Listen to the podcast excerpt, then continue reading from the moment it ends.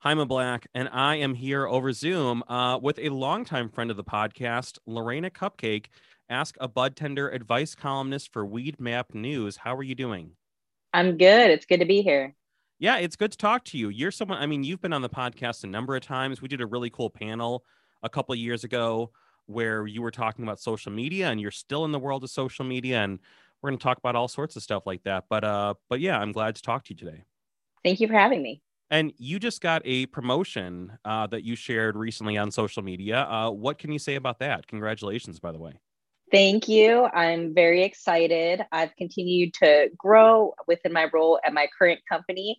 Uh, I started out at a local chain of dispensaries, um, working locally with an independent chain. And then after we were bought out by a larger multi state operator, I continued to work with them on marketing and currently i'm overseeing marketing for four different dispensaries in the chicagoland location. So twice the amount i was originally working on working on everything from print promotion digital promotion diving more into sms promotion these days as well in addition to um, social media which i know i've been working uh, in for a long time. So it's really exciting getting to work on new things uh, new regions, areas, and just learn more about the cannabis industry. Well, yeah, I mean, because for you know anybody who has been around in Chicago might know, like you've worked so much in music prior to this music events, nightlife, kind of in those worlds, still in the social media realm as well. But it's like you've gotten to, I, I feel like, be in some really creative industries. Yes, it was a. It's an interesting path. I uh, I know not, you know, everybody hops from music to cannabis, but for me, they're both things that I've always been interested in. And because cannabis is such a new industry, as we're going to get into, I'm sure later, a lot of people in cannabis didn't start out in cannabis. You know, no one, no one had their first job in cannabis because likely when you first had your first job, you know, depending on how old you are, that wasn't an industry. So um, people are coming from all over, and I think I had really good timing because I switched uh, from working full time on concerts, events, in person, uh, you know, things.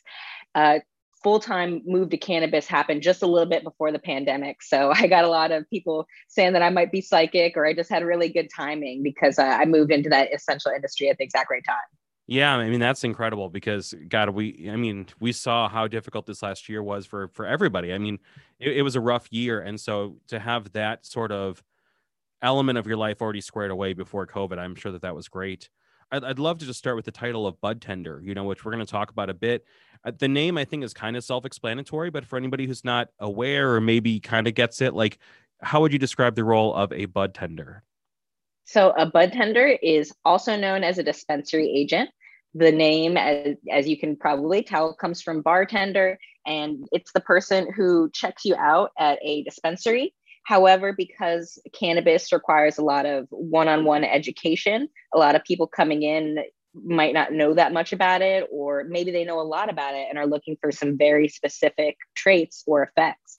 The bud tender is the person who's going to hold your hand and lead you to the right product for you. Uh, when I first started out, it was a very new industry in Illinois. We were medical only, and I was talking with a lot of people who had some, you know, pretty specialized medical needs or they didn't have a lot of experience and they just needed to know what would be the right thing for them to try out. And so i got to have a lot of one-on-one conversations with people uh, about their needs and trying to match them up with the right cannabis product. Is that something i mean I, I imagine it is but is that something you enjoy just kind of that one-on-one customization and really helping someone to, to connect with the right choice for them? Absolutely. And i think that i think what i get really get educated about is are excited about is educating people you know letting them know what uh, what wives tales are not true what common sense actually is true and helping them find relief. And i think that that's something that i can apply in cannabis but even as um, as more decriminalization happens and maybe these other industries grow, it's something I would be interested in looking into and into other mind altering substances as well. Because I think we're in a position where uh, in society where we do need more education about these things. I don't think your average person knows how much mushrooms to take, you know to have a, a good time and not a, you know an upsetting time or what kind of cannabis to avoid if they tend towards paranoia. And so being able to uh to spread the word about those things spread knowledge about those things is really satisfying. You know i mean i think you're absolutely right that there's an education gap there. Like i remember you know when i was growing up it was just drugs are bad. And that was it. I mean it's, it's almost like the south park kind of meme you know it's just like drugs are bad period. There was no there was no scaling like well marijuana is not as bad as crystal meth or you know like that was it. That was the messaging we got in the 80s so i imagine there's a lot of people out there who if they're not themselves actively educating themselves like they probably don't know kind of like what isn't like you said what isn't isn't true or or what what substances might be more helpful than harmful.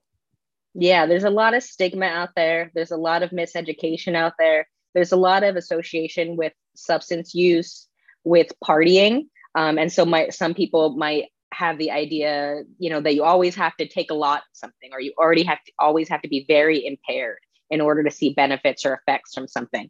And so that that is something that you're going to have to fight uh, with any sort of substance teaching people how it can be used medicinally therapeutically in a way to expand consciousness or awareness or honestly, you know, to have fun and relax, but do it in a way that is safer, uh, that is not going to put you into a position where you're uncomfortable, where there's any sort of danger to you.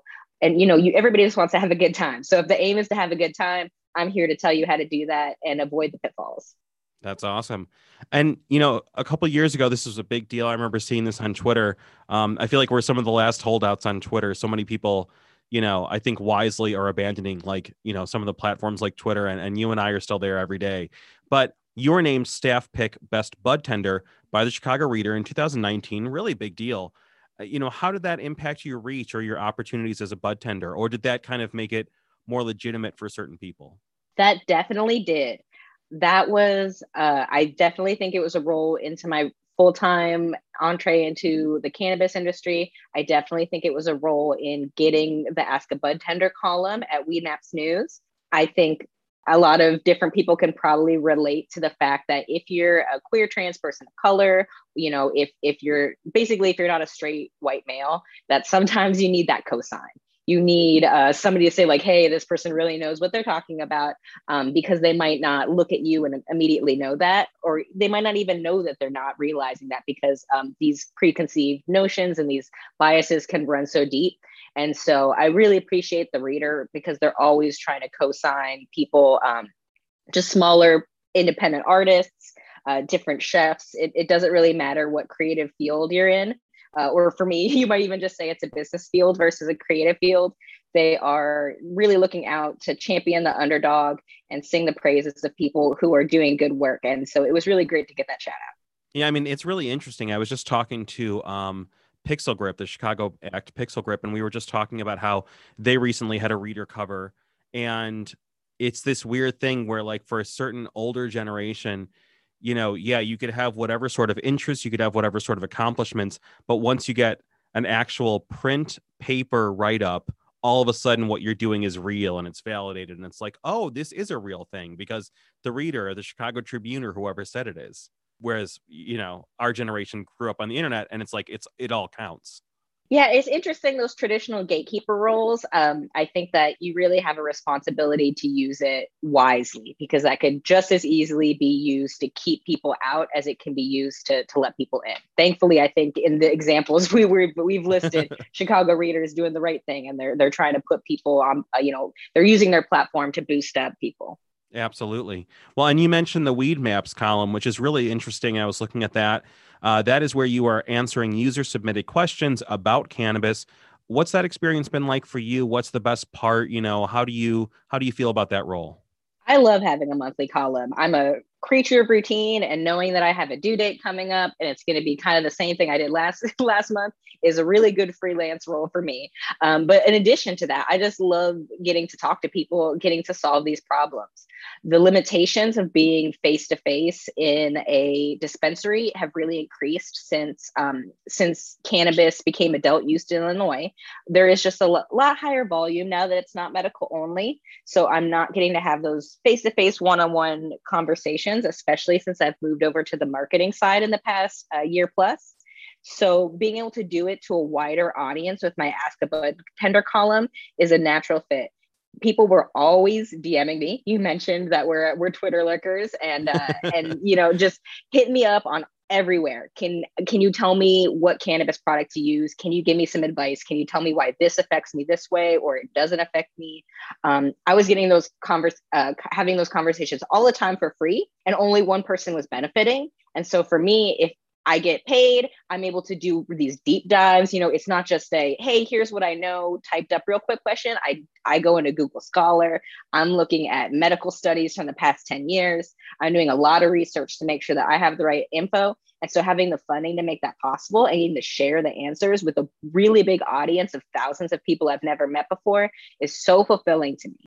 Well, and also, you know, not for nothing, it like you said, it's really important that you as an expert, we both know how easy it is for people to want to come up and be like, give me a bunch of information about this topic that you've spent years cultivating knowledge on and do it for free and do it in two minutes and do it over Twitter DMs. And it's like, you know, after a while, that takes its toll. Yeah, the really nice thing about it is when somebody comes back to me and they say, "Hey, I have a question." I'm like, "You know what? I already wrote about that." Or, "Hey, I have I have that coming up in a column." I'll give you my real quick answer here, but you should really wait because I'm going to give you uh, over a thousand words in my column that I wouldn't be able to give you over Twitter DM. It's just not feasible. No, absolutely. And you also completed a cannabis and pride history project for the social media department of your new job um, or your new position, where you wrote four history threads about different figures in the fight for queer and cannabis liberation. What can you say about that? That was also for Weedmaps. Um, they have a social media department over there that's really awesome. And they worked with me to create these four cannabis and pride history threads, delving into figures like Dennis Peron and other leaders in the fight for cannabis liberation, gay liberation, and the sort of intersectional efforts there. Uh, it was really amazing to get to represent my community, to get to talk about things that really mattered to me they didn't censor me at all. They let me talk about things that, um, like SESTA FOSTA, which is the legislation banning. Um, it, it, it's a it's, it's basically why Backpage and other platforms for sex workers got taken down. And um, for me, that was really important to talk about during the Marsha P. Johnson thread who was a you know the, the, widely credited with throwing the first brick at Stonewall, whether or not that actually happened. She was a leader in the right uh, in the rights and the fight to protect uh, people who were doing sex work, especially um, people who were you know out on the streets in more dangerous situations, uh, especially because they were trans and targeted by police. And so getting to talk about how queer people, sex workers are still getting targeted by police, I think it's so important during Pride. I really was happy to get to participate in a Pride project that was centering people of color, centering marginalized people, trans people, and willing to talk about the real issues that affect us versus um, I think there's some sort of trendy things that people like to talk about, you know, just kind of be yourself or respect pronouns or uh, lots of little. Here's a uh, rainbow. A lot, yeah, yeah, here's a rainbow. There's a lot of things that cis people like think is what we care about. And I'm like, that's not actually what we care about. Like, I'm worried about my friends who aren't able to make a living anymore because it's more dangerous for them to meet up with clients that they can't screen online and uh, and that was for me if we're going to talk about you know the fight for for queer liberation that was something for, that was really important to bring up. And so it was just kind of cool that that Weedmaps is such a great partner the community that they gave me that opportunity and really gave me the license to talk about what i want to talk about. No absolutely. And kind of along the same lines you know something else you mentioned in our kind of exchanges before the interview you know you mentioned that in your new role you're switching from social media focused marketing uh, really to more kind of SMS, which is you know text message marketing, and, and at least partially because of Instagram's disdain for cannabis companies and content. And I think cannabis companies they're not alone in being targeted by social media platforms. We hear from so many different types of professionals and creators and individuals and brands that just can't publish their content, can't break through the algorithm, get shadow banned, etc., because of social media. So I don't know. Do you do you feel like it's getting harder for even brands, let alone everyday people, to kind of like push certain messaging out or to be able to make a living, you know, promoting themselves on social media? Absolutely. It is such an issue. And really it it's very backwards, it's very outdated. And I really hope that these platforms take a look at their policies soon and update them to reflect that the world we're really living in right now you can't really talk about any sort of drug on a Facebook owned property without being worried about your account getting deleted. So, an example, I know Double Blind Magazine, which is a magazine that uh, talks about psychedelic research and um, ethnic traditions and the history and recipes and all that good stuff. One of my favorite magazines. I love to I love to subscribe. I follow them, and I did notice that recently their Instagram got removed they were able to repeal and get it back. Um, but for me, that was really disturbing because, yes, they're a business, they're selling a magazine, they're selling educational courses, but there's also so many nonprofits and other organizations involved in, in the fight to decriminalize psychedelics. Um, you know, those organizations are really the reason why we've had landmark wins in Oregon and other states to decriminalize these substances. So um, it is very chilling to me that just talking about psychedelics and just talking about things that are maybe not federally legal, but are legal in certain areas and have a long history of indigenous use, long cultural history, various different areas. Um, that we're just going to ban talking about those things is really scary because nobody's, you know, none of these accounts that are getting banned were trying to sell you something from that Instagram post. They were really just trying to educate you. And that is very scary to me. So, what I'm looking more into for the dispensary is things like SMS marketing um, and really just moving toward our own channels. I think a lot of us are going to start thinking, you know, how can we use these platforms to point people back to something I host or I own or I have control over? Because playing by their rules is just getting harder and harder every day. Well, and even if you're not posting, let's say anything heavy quotes here, controversial, right? By their standards, just posting anything, just, you know, getting through the algorithm on most of these social platforms at this point, especially like you mentioned, the Facebook owned ones like Facebook and, of course, Instagram, it's just really hard in general. You know, like unless you're paying for a boost, which even that barely does anything, it's just in general, it feels very much like a rigged carnival game at this point on most social media.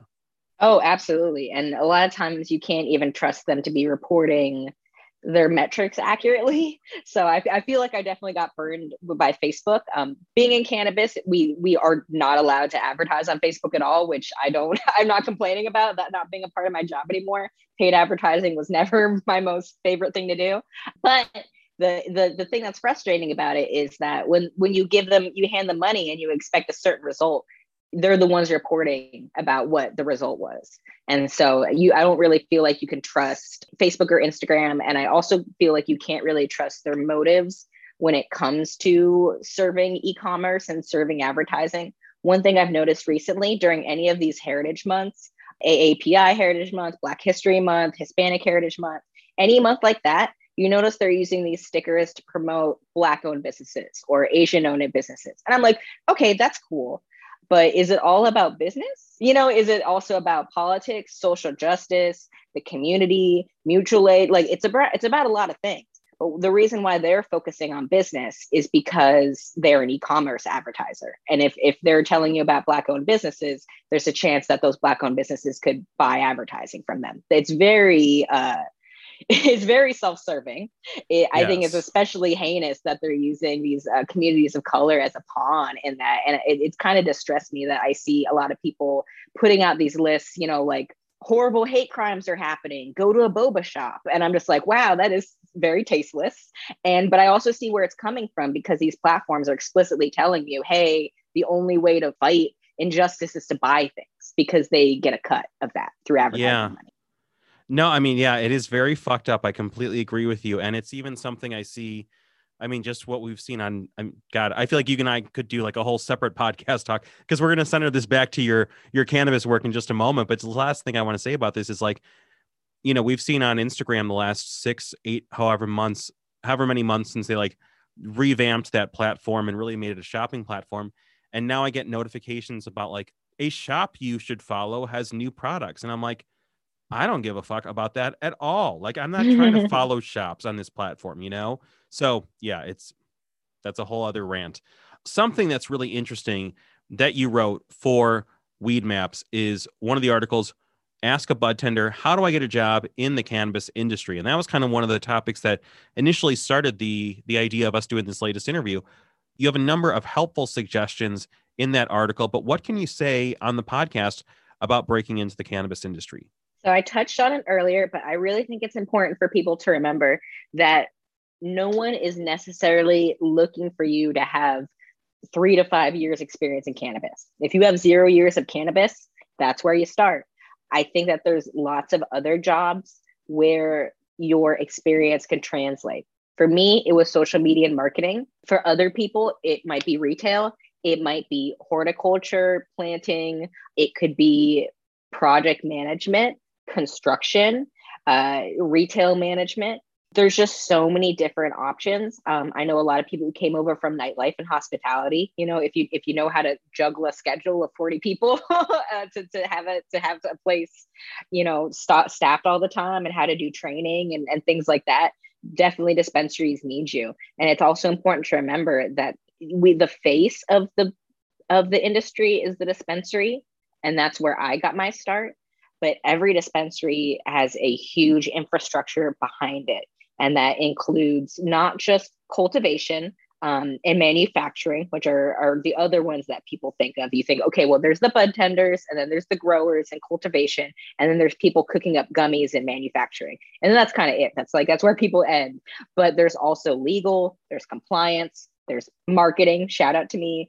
there's uh, there's tech, IT, B two B. There's so many businesses serving cannabis so it's not only that you don't have to be plant touching, but you don't even need necessarily need to be working at a business that is in the cannabis industry to be in the cannabis industry. You might be a business that's serving the cannabis industry. Y'all might be working on retail software, these communication communication platforms like SMS platforms, a magazine like you know the Denver Westword is amazing for a lot of different cannabis business, the Cannabis Business Times, journalism. Uh, the list goes on basically if it's a job in any other industry there's likely a kind of similar equivalent in cannabis and people should not be scared to use their experience in those other industries and say like hey the fact that i've been doing this for five years in a different industry and i am passionate about cannabis and i care about cannabis means i could do this job because it's true i want to give people that confidence yeah, no, I think that's great because you're right. Like it is, especially now coming out of COVID, where I think